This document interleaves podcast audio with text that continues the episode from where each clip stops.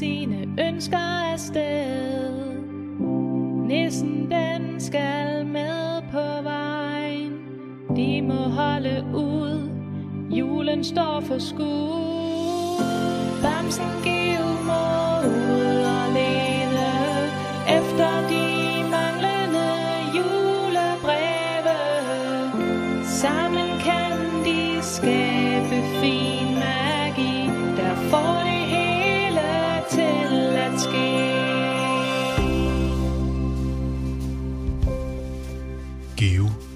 forsvundne julebreve.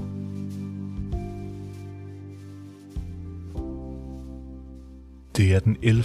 december. Geo og Nissen har mødt hele pingvinfamilien, og farpingvinen har vist dem, hvor i skoven han fandt julebrevet. Inde i skoven fandt de en masse små fodspor, men det var alt for sent at følge dem. Klokken var blevet alt for mange. Nu skal du bare høre. Bamsen Geo er ude og gå en tur i sine slitte, gule gummistøvler. Geo går en lille morgentur inden morgenmad. I dag skal Geo og nissen følge de nye fodspor, som de fandt i går. Det var nogle meget små fodspor, og Geo undrer sig over, hvem de kommer fra. Men først skal Geo og Nissen spise morgenmad. De har fået en masse lækkert mad fra pingvinfamilien. Der er brød, ost og honningristede peanuts. Geo elsker honningristede peanuts. Da de er færdige med at spise, går Geo og Nissen ud for at følge de små fodspor i sneen. De er så små, at de næsten ikke kan se dem. Nissen finder en lup frem fra sin nissetaske. Der må være mange spændende ting i nissens taske. Geo kan kun have halvt så meget i sin rygsæk. Det må være nissemagi, tænker Geo. Med lupen kan de se, at de bitte små fodspor leder dem over til en kæmpe stor busk. De er meget langt inde i skoven nu. Der er lidt mørkt, koldt og meget stille. Men noget pusler inde i busken.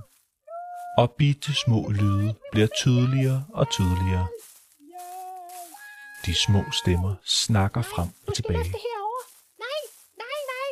Nej, nej, nej. Den er alt for tung. Den er alt for tung. To, tre, nu.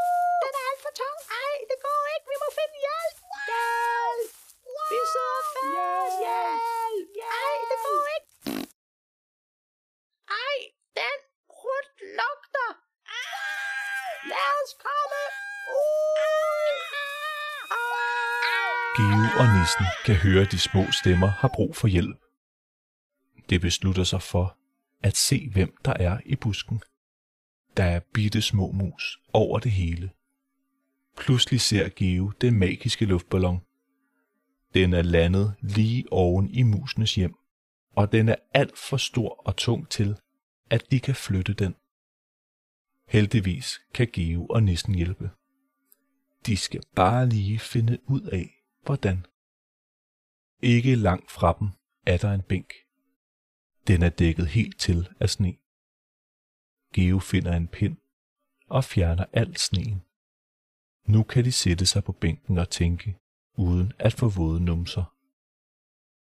Mens de sidder og tænker over, hvordan de måske skal få flyttet luftballonen, hører de pludselig noget roligt musik. Geo undrer sig over, hvor lyden kommer fra, og vælger at gå efter musikken.